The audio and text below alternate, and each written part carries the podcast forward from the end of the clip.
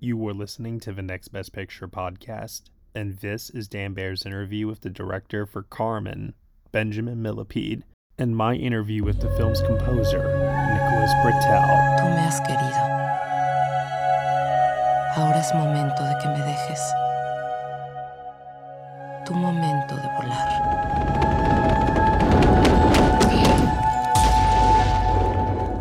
Ve a la ciudad de Los Ángeles.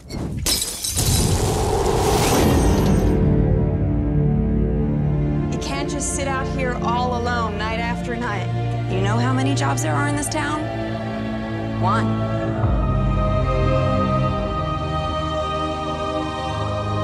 Mike, let her go! Stop! Are you a soldier? Marine. My name is Carmen. Carmen. Mi mamá me dijo que eran como hermanas. hermanas de vida y hermanas de muerte. Tus pies saben bailar. Son mariposas. Welcome, everyone, to the Next Best Picture podcast, where we are talking with the director and choreographer of the new film Carmen, Mr. Benjamin Millepied. Yes. Benjamin, how are you today? I'm well. How are you? I'm fantastic. I'm very excited to be talking to you about this film, your debut feature, um, Yes. which is it's an incredible, incredible uh, film for to be someone's first feature. And I wanted to ask, you know, you have danced with and choreographed for some of the world's most prestigious ballet companies and opera companies, as well as your own dance companies. You've worked on choreography on films like Black Swan and Dune. You've directed some short films and music videos. What pushed you towards directing a feature film of your own? And then what pushed you towards adapting Carmen? I think, um, well, you know, there, there's there's a there's a natural draw. Like, I have I've held a camera for pretty much my whole adult life, um, photo- photography camera. So, and choreography, which is really moving people in time and space, and working with light and a, a frame, you know, which is a theater Mhm. space yeah. um, all of these things are very are things that lend themselves to the to the craft of cinema and um and then there's i think also the the unknown the unknown of like i knew that something that was calling me that i that i was drawn to uh the unknown and the challenge and uh always something about me which is the desire to learn um and the desire to then try and master something that which is the beauty of when you try to fall in love and master a craft it's infinite right? Because you can always get better at it. And so um, it's a journey. It's a beautiful journey where you you you you're you're creative you create with other people and you make these these pieces that are a moment a moment of time in your life and they represent something specific that you're going through and maybe society is going through and um, and it just they're they're just these milestones. And uh, that's sort of how i've been lucky to lead my lead my life is to make make dances and make so many works that reflect a moment in time. And now i get to do it with film which is a kind of a deeper uh into intellectual process you know in my in dances Mm. i get to go in the studio and just um it's very instinctive it's very much i'm very emotional it's a piece of music i want to use in the moment it's dancers i want to work with in the moment and then film, it's like, oh, well, this is the story I want to tell. It's inside me. Like now, let's dissect it. Let's figure out exactly what that story Mm. is. Let's figure out how to put it on paper. Let's figure out how to create characters for it and situations and tension. And let's let's be surprised. And so there's a kind of a deeper journey that, in terms of a, a- a personal journey, that is really exciting. And um, and I and I love that. And then I loved so much this idea of you come, you have a vision, you carry it with your script, and then you find your, you know, it's like you have seven samurais. Like, what's the perfect team for this movie to come? Yeah. Like this creative team, yeah, production designer, custom designer, you know, DP, um, and you gather these people, and then you you know you really you set them free to enrich your vi- the vision as much as possible Mhm. and then that's and then you're carried with you know in this communal experience of creativity and collaboration and all of that to try to be to, to have all this prepare, pre- preparation to create something spontaneous and magic magic in the room on set when the camera's rolling. You do all of this to then be surprised by by something spontaneous you didn't expect and something before you know so it's it's it's fascinating. And then and then you know and then when this when the when this the shooting ends you fall off the face of the earth because you're you're like Where, where's everybody where's that energy then you find yourself alone in a room and you see everything you've made and you think um where's my movie Oh, and then and then and then you make something and then you convince all your producers that's what you wanted to make in the first place you know Of course. and I, I remember reading somewhere that you had had always loved uh, the opera Carmen. yeah Um, I, I think it was listen the bizet is very it's it's music you can you can sing and and whistle. Mhm. um i saw it as a kid. I saw Carlos Saura's as a kid.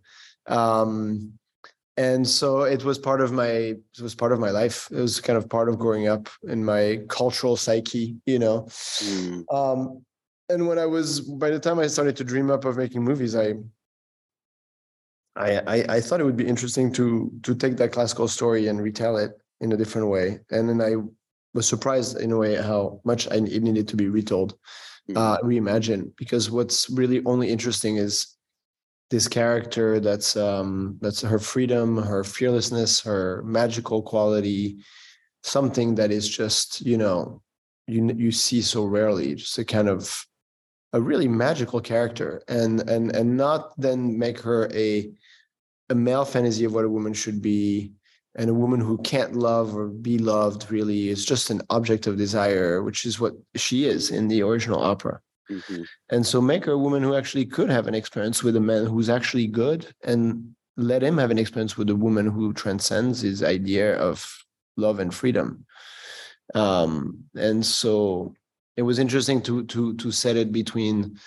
a damaged war veteran who is living life like a ghost and who's a deeply good person and yet profoundly damaged by a, a quality of life that's unfair you know? And and and yet be be drawn and in kind of be pushed by the mother you know? I think there's this sort of idea that he's also chosen you know? The mother dies and the idea in mexican culture that the, the dead kind of carry you through your life and help you Mhm. through like they're there with you and and he kind of is led towards her you know and that's why you even see matilda before Yeah. he kills um mike because in a way maybe it's matilda who pushes him to kill mike you know there's this these women are connected Mhm. uh across life and death and and there's there's this these forces that that pushing push the story along and they get to have both an experience with each other that is magnificent for him to have in his lifetime and for her to carry on for the future Yeah, it's an adaptation that takes quite a few liberties with the Yes. original story, but I do actually like that it it does feel like a an updating of the the character of Carmen yeah into a different setting and how would she react and what would she be like today? yes And that that's very interesting. And the other the other thing that is interesting to me, it's you know, you were saying like this connection with, to the dead. The film has this very mystical kind of Yeah. magical realism Yeah. uh, feel throughout it. i experience life like that I experience Yeah. life like that i don't know I like my that. life my life feels so often that coincidences aren't coincidences you're like Mm. really how am i how am i am i how am i in the middle of the city and i and i'm and i'm face to face with this person you know that that's Yeah. i know like there, there there's such i think unusual beauty in what happens in life that, that it often feels like life is throwing you the things you need to experience may they be good or hard you know and Yeah. I throw in a lot of that because um, I think it's important to pay attention. You know, I think it's important to pay attention to science, and sometimes it's important to pay attention to dreams, Mhm. and we don't pay enough attention. Where we live in a society where everything about its construction is is to is to make sure we don't pay attention and and that we and that we we we we consume you know and so you know that's that's the beauty of what i do in life with live theater and then here with cinema is to have uh to pay attention to something specific and to have an intense experience you know Yeah. life is so much greater when it's lived intensely when it's when it's um light and yet your, your experiences are profound you know and deep Yeah. yeah, I I get that. I think one of the things that that adds to that feeling for me in the film is that so much of it is told strictly through movement and there's very little dialogue for, Yeah. for much of the film. Um, but I was wondering if it was ever part of your plan or vision for the movie for it to be entirely dialogue free because there are moments when it feels like this is just going to be a pure ballet on film no Yeah. dialogue no nothing No, it it it, it ended up being like that because we stripped a- we stripped it away, and because the movie ended up with the quality that is um, very much told like the way I told I tell dances. Because in dance, you will create images right with bodies that are Yeah. that sometimes can be very symbolic of you know uh, of, of of of of a relation a, a relationship and how two people consider each other or things that are and and and so these images just create thoughts in the audience right they just think what you know what does this evoke for me? And it can be different for everyone. And so there's so, so much beauty in that right? It's just you kind of you know you you you you give something that's has specific meaning to you and people take away whatever it is that they want. And so it was really interesting to like for this first film to to have this quality in it where um, there's really room for people's interpretation that every question isn't answered because I, I also think that that's something important you know to not always feel like in you know i mean maybe and this movie goes far in that direction but like it's so nice to live the mystery of in, in in some ways in some things that happen in a story. Everything isn't has to be answered. Everything doesn't have to make you don't have to kind of come around to every you know everything has to be it's nice to leave room for interpretation and to also wonder you know Mm, like in L'Avventura, like whatever happened to the woman on the island? You know, Yeah. Where did she go? What? Some questions aren't answered. and it, it they leave you thinking, and they also, you know, they they they they keep a kind of tension in your own mind as you're watching the movie. You know, like it's it's kind of beautiful. And I and I and I also think that's that's important. Like we are also such in a world of like you know uh, dopamine response to you know like everything everything has to be uh, you know i'm I, I you get these sort of thrills and there everything's very well packaged and everything you know and and to have mystery and to have unanswered questions and to have things where like you know your your experience means you're gonna maybe think about think a little bit about a situation or you're gonna think a little bit about an experience is something really important. Yeah. It's fantastic the way you think about it and the way you can feel that in the film. It, it's it's really great. I have one last question before we go. I feel like i can't talk to you about this movie and not talk about Nicholas Britell and Yeah. the relationship between doing a fully original score for this film that is so important on music. My question was was he always the person that you saw composing this music? And and how Yeah. soon did you after deciding to do this how soon did you get him involved we um it was years ago i mean it was definitely with him that i wanted to write the first film Mhm. and um and it was great because there was a sense of all these cultural influences that we were sharing you know the sounds like Mm. when we started to talk about the hip hop at the end like i remember nick going towards a more kind of conventional beat kind of sound and i immediately was like oh you know i grew up with i grew up in senegal and like i grew up with these these sabar instruments it, it's really oh wow played with a stick in the, the hand and it's there are these tall drums and there are these incredible rhythms and i played some of them for him and that was inspiring. And then we knew, oh my God, we don't want that sound to just be this obvious hip hop sound. We wanted to be to also have this West African. Yeah. So it's this then- real collaboration between the two of you. Oh yeah, yeah, oh like. yeah, yeah. oh, yeah, yeah. We shared, we shared choir. I shared choirs from diverse origins, and in the end, it was amazing how the film ended up.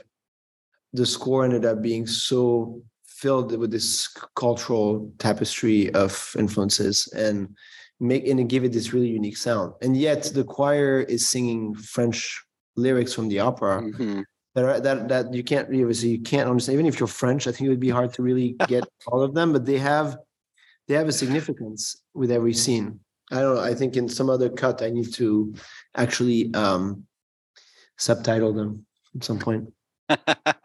well, well, I will definitely be looking forward to that cut Okay. at any rate. Um, we are out of time, but Benjamin, thank you so much Oh, so for joining us today. Thank you so much for the film, and we look forward to whatever you you do next. Thank you so much. Bye bye. Bye. Recuerda siempre que de lo que huyes lo acabarás encontrando, vayas donde vayas. Soñando. danzando. Baila. They're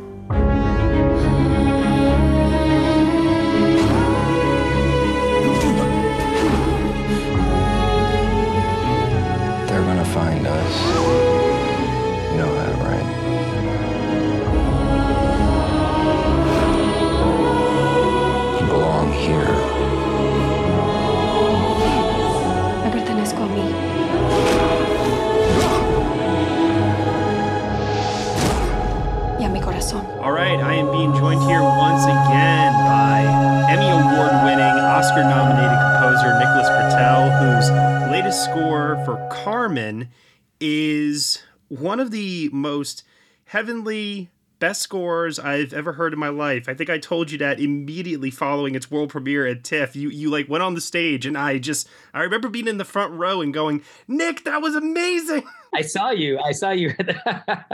no, thank you so much, Matt. I, I really, really appreciate it. This uh, this project was a real journey to put together over a very, very long period of time. So yeah, How long of a time are we talking here?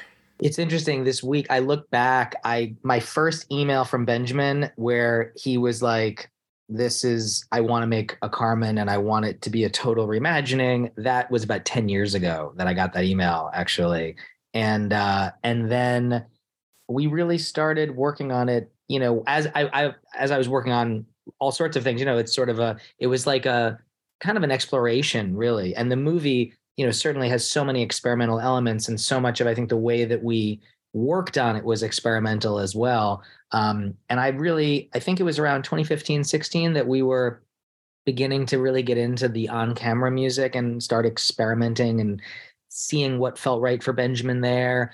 Um, and then uh, had the luck and and uh, you know joy of getting to collaborate with Taura Stinson and Julieta Venegas and the DOC, and that. We started working with them uh, individually um, probably around 2017, 18, I think it was.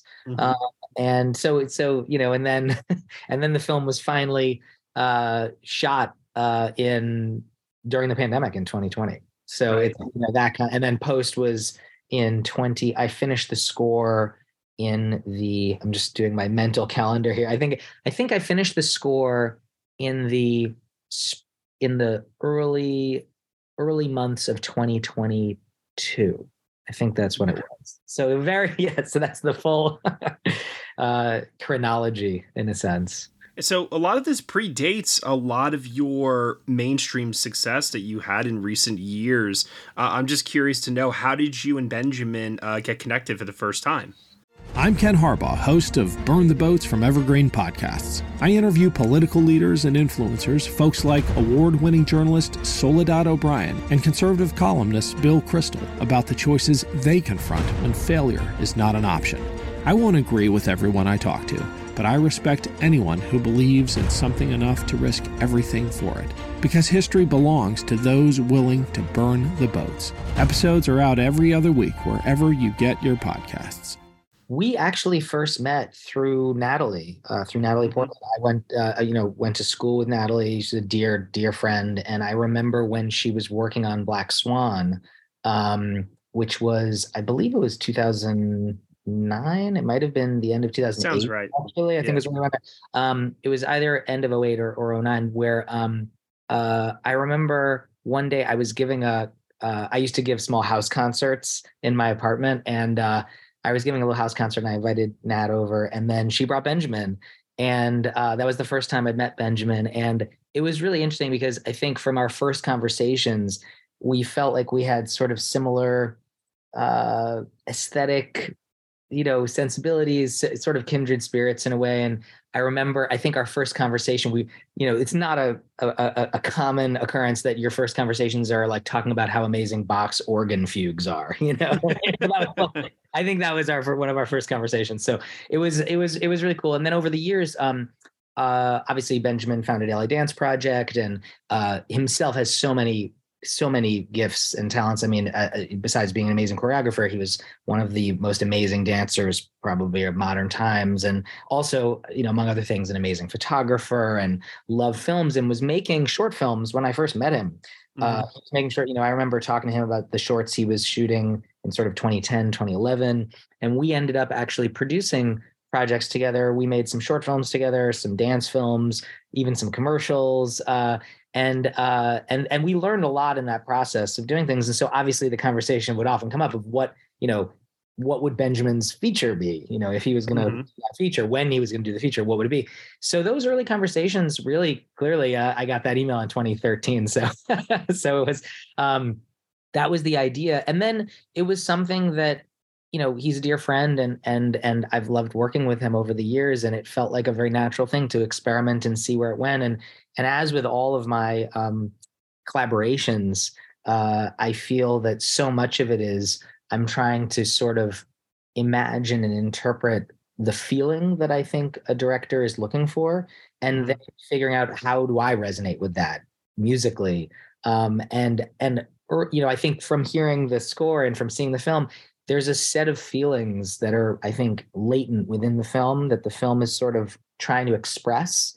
And that was something musically that i think we started hitting on together um, in around 2016 i think. I remember i would go to benjamin's house in la and you know I'd, we'd sit at the piano and i would sort of show some things that i was feeling and um, and he would i remember when when we were working on something dance you know he would start dancing or moving around the room and that was quite wonderful. And um and it really was that kind of a process. Fascinatingly um some of those earliest sort of seed ideas wound up in in the film which is something you know that sort of time horizon is something i've never um i'd never certainly up until this point i'd never uh, worked with. And it was interesting to see kind of what you know what ideas do bec- feel like they're really a part of something.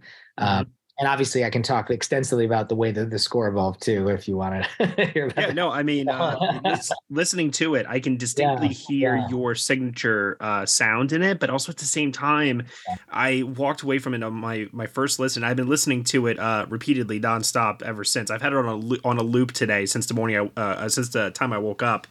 And one thing I keep coming away with, and I, I hate to use a redundant word here, but it truly is operatic. Mm-hmm. I mean, it, it feels so grand and vast. And a lot of that has to do not just with the different styles that you incorporate into it, but also that it's also utilizing a very classical approach to uh, instead of like a, like an electronically fused sound or something more modern, it does feel more classical and also Yeah. the way it incorporates choir work. So, can you talk to me just a little bit about how this score challenged you as a composer? Because it does feel very big when you listen to it, and I, I have to imagine that must have been challenging to some degree.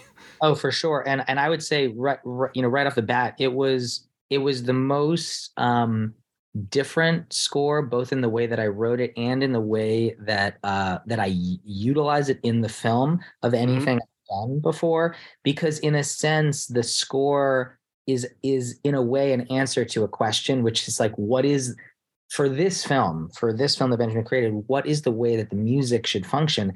And early on, Benjamin really wanted the score to be very for, forward. He wanted it to be uh, integral to I think the feeling of the film. But the Mhm. way in which that happens is always the question. You know, how do you actually how do you in- integrate a score? Like, what is it? Where does it go? What is the sound?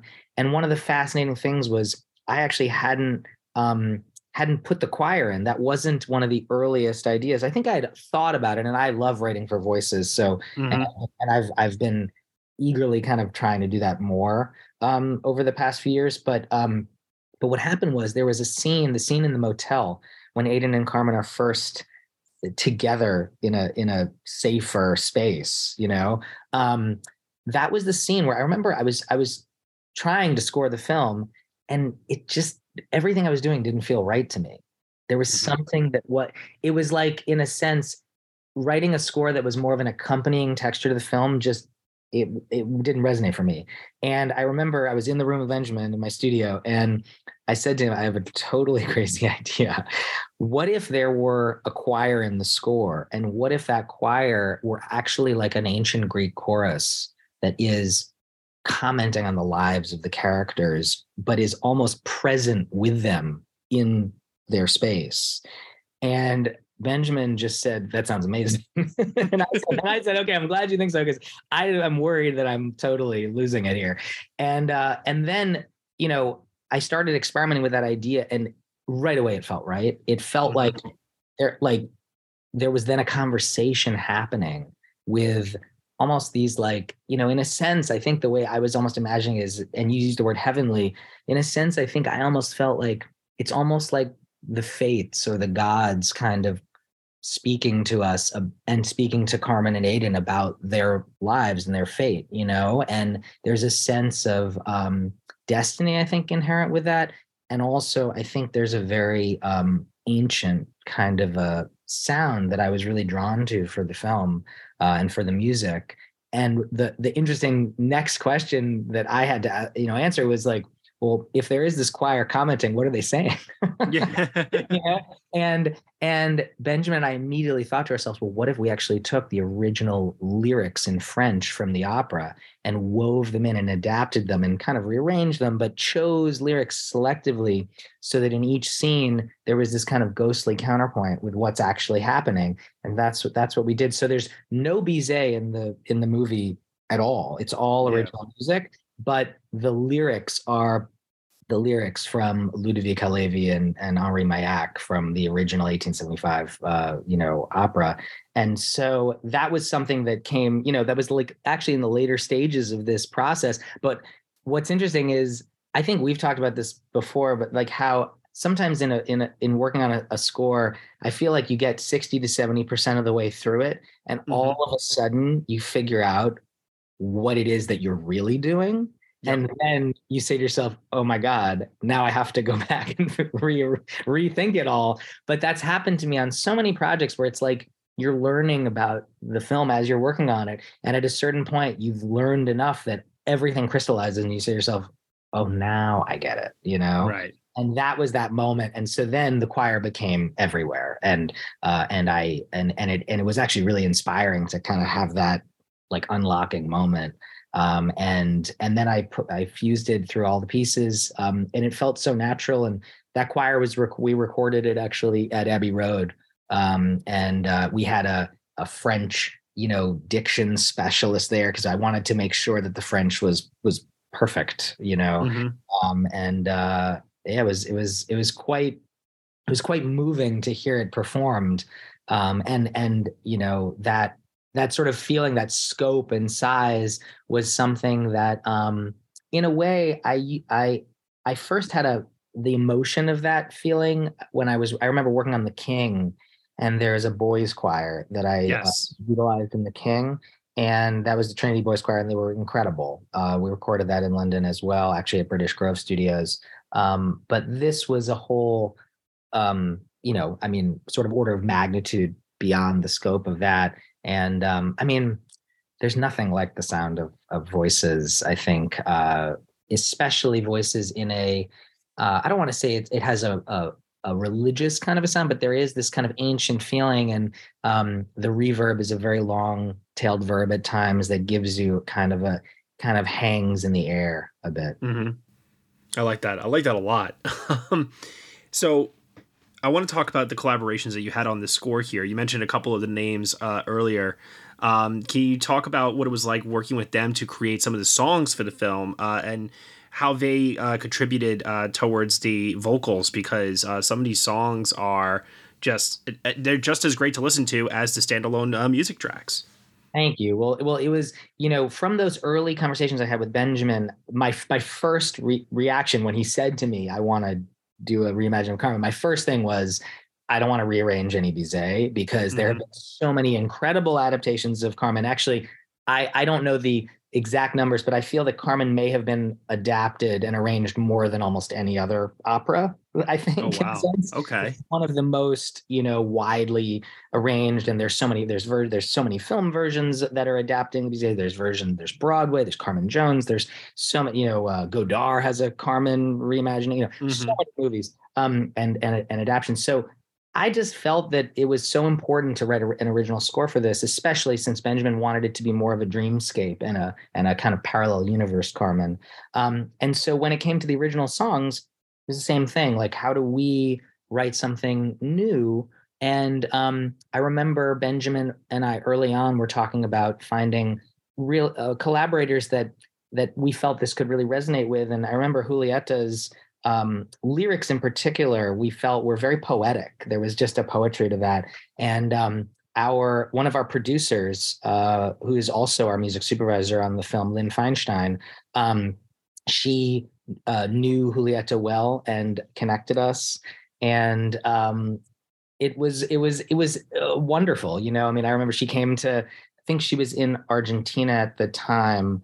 Um, I think she's living in Argentina now actually but she came to los angeles and we spent time together and in, in benjamin's house working at the piano and um, and similarly uh, Taura who i've been loving working with who's brilliant uh, we worked together on uh, on the songs as well. Uh, Taura wrote the lyrics for the song slip away uh, that mm-hmm. paul performs.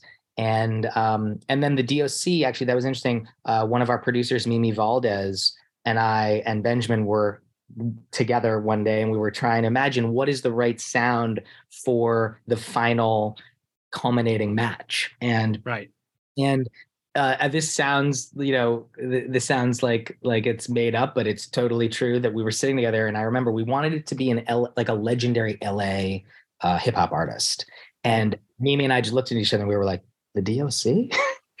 we just had this vision and it just and she's like and she was like i know doc. And she just reached right out to him and he actually it's very moving. He hadn't um he hadn't performed he said since his accident uh wow um you know tragically uh I, for those who've seen the the defiant ones documentary you know he was um one of the great aspiring rappers in the early 90s in LA and then he was in a terrible car accident and and basically lost um the use of his his vocal cords and mm-hmm. uh, and so he ended up being an incredible writer you know wrote many many of the of what are the classic you know 90s la hip hop tracks um, but uh, but wasn't able to perform and so w- he really was excited at the possibility of of being in the film and performing it but also in writing this track uh, with me and um, and that was that was quite a special experience too. He he worked on the lyrics, and uh, we got together. He he recorded some in his studio in uh, Texas, and then came up to New York. And I think this was I feel this was right before the pandemic that he came up, and we got together. We were able to get together, and we uh, recorded even more in my studio together and put it together. Um, and what was fascinating was Benjamin, you know, in the way that he used these songs I was imagining that I, I would put these together, that we would put these together. And then Benjamin would figure out the way to sort of structure them in the film. I imagined we would rearrange them or re edit them or something. And what mm-hmm. was incredible is Benjamin really wanted the music to drive the film. So we didn't actually. He just, we would write these songs and record them. And then he would just say, okay, and then and then he would set the movie to the music which is something that i have not really experienced before uh, so it was quite and i think about it too like you know as a choreographer especially a choreographer who has has choreographed both modern music and historical classical music mm-hmm. uh, it's interesting that i think he is used to that idea of you know um, if you're choreographing, let's say Stravinsky or Tchaikovsky, you know, you can't ask, you know, for edits. so that's true. You know, kind of jumping off of that here. Um, I often hear the phrase, especially a lot of times when uh, you know you have a film or any project that doesn't have a lot of dialogue and it relies a lot on the visual and the the music here, as this film does. People will say, "Oh, the music is another character in the film." Uh, what are your thoughts when you hear a phrase like that? Because here, I think it is essential, but do you aim to always have music be quote unquote a character within a film? Like, what is your interpretation of that phrase, and like, how would you, you know, receive that? Yeah, it's a great question. My take is that the music should be should be proper to the film itself, and that means that some, in some cases, maybe that is the the the proper role of of the music, but that's definitely not an assumption that I make. Um, you know, I feel there are many many times that actually i think my instinct often is that the music should be um you know i've used the sort of metaphor it's like kind of woven into the fabric like i i don't i i'm actually sometimes afraid if my music is is stepping on any toes i'm the the last thing i ever want is for the music to somehow you know impose itself on anybody's attention or emotions or anything um i want it to feel natural in mm-hmm. and and i think that um in some projects, the natural place for music is actually a more overt place. And in some, it's not, you know, and I think that's really the sensitivity of the director, of the composer, the to be uh, sensitive to that, and also to be open to um, how how music does have a shifting role in every in every narrative and every um, aesthetic universe. Um, some things are, you know, like for example, on Succession, like I never imagined that that the music would um, operate in the way that it does. That was a discovery that we had that uh, that that it felt it felt like that somehow worked. And the and when I say it somehow worked, that's the that's the million dollar question of like, what does that even mean? you know, you say, how does that? What does it mean? It works. It means that when you're in the room with the the showrunner or the director, it just feels right you know and it's like a physical feeling. It feels like it's in its place. It feels like it's um operating as it should. When things aren't in the right place like i feel it as like a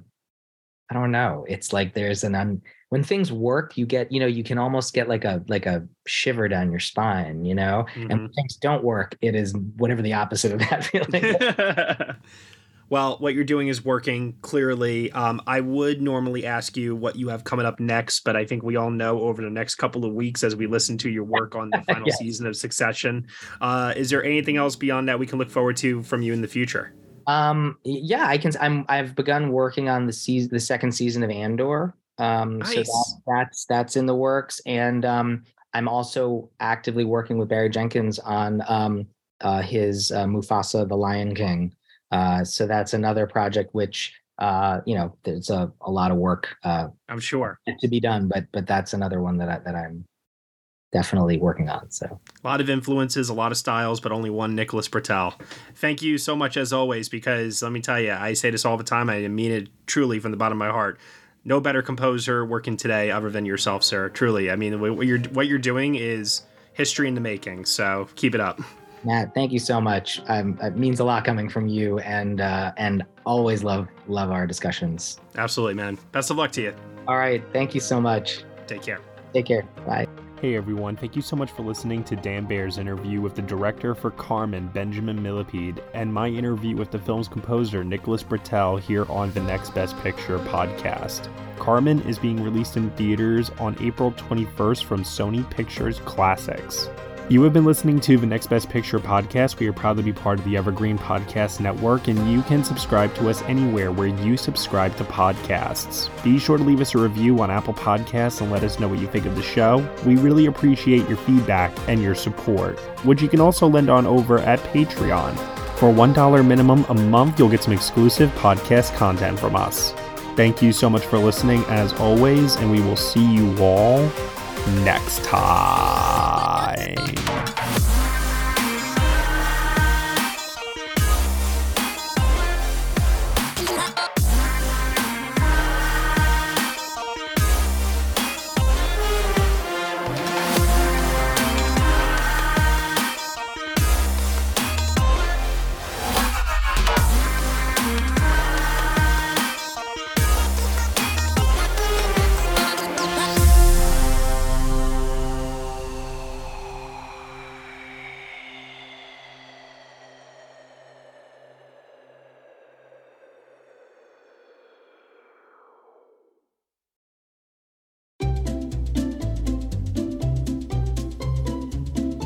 Hello, and welcome to Novel Conversations, a podcast about the world's greatest stories. I'm your host, Frank Lavallo, and for each episode of Novel Conversations, I talk to two readers about one book. And together, we summarize the story for you. We introduce you to the characters, we tell you what happens to them, and we read from the book along the way. So if you love hearing a good story, you're in the right place. Our ninth season is coming this fall. Tune in to hear from some of the all time great authors Charles Dickens, Jules Verne, F. Scott Fitzgerald, and more. Subscribe to Novel Conversations wherever you listen to podcasts.